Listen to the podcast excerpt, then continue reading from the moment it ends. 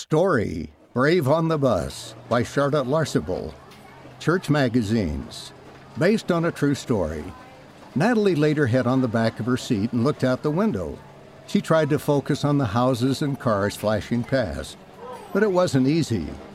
A bunch of older kids at the back of the bus were saying bad words again loudly, and it wasn't just swear words either.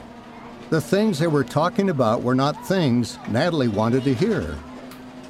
Natalie wasn't the only one who felt uneasy. Her friend Katie frowned and stared down at her hands. Thomas looked at Natalie and shrugged his shoulders. The bad language was bothering all of them. Natalie peeked back at the older kids. Then she hurried and turned around before anyone saw her. She could ask them to stop, but that thought made her stomach flip flop. It probably wouldn't do much good anyway. She decided to pray instead. Dear Heavenly Father, please make them stop. Natalie finished her prayer and waited. Nothing happened. The older kids kept saying the same bad words. Katie was still staring at her hands. Thomas still looked uncomfortable. Why didn't Heavenly Father do something? Why didn't He make them stop saying those bad words? Please, Heavenly Father. Then a thought came into Natalie's mind talk to the bus driver. She scrunched up her nose. Talk to the bus driver? What if he yelled at her? What if the older kids saw her and made fun of her?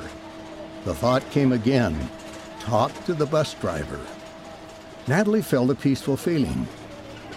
Help me be brave, Heavenly Father. She prayed. As the bus pulled up to her stop, Natalie took a deep breath and walked up to the bus driver. Mr. Avery? Yeah. Um, some of the older kids in the back are saying really bad words. Natalie said quietly. But then she felt a little braver. Her voice was a little stronger. It makes other kids and me uncomfortable. Is there something you could do about it, please? Mr. Avery glanced at the back of the bus through the rearview mirror. He nodded. Thanks for telling me. I'll talk to them. Natalie smiled and walked down the bus steps. She hopped off the last one and skipped home. She was feeling much better. The next day, Mr. Avery smiled at Natalie as she got on the bus. I talked to our friends in the back of the bus. I reminded them that what they say affects those around them. I told them I didn't want any bad language on our bus anymore.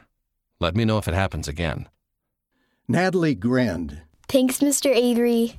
Natalie had a happy feeling in her heart. Heavenly Father had helped with the swearing. He didn't make them stop, but he did help Natalie know what to do.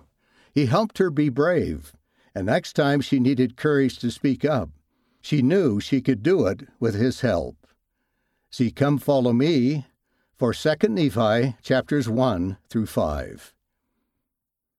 End of the story Brave on the Bus, read by David Shaw, Margot Patello, and Wes Nelson.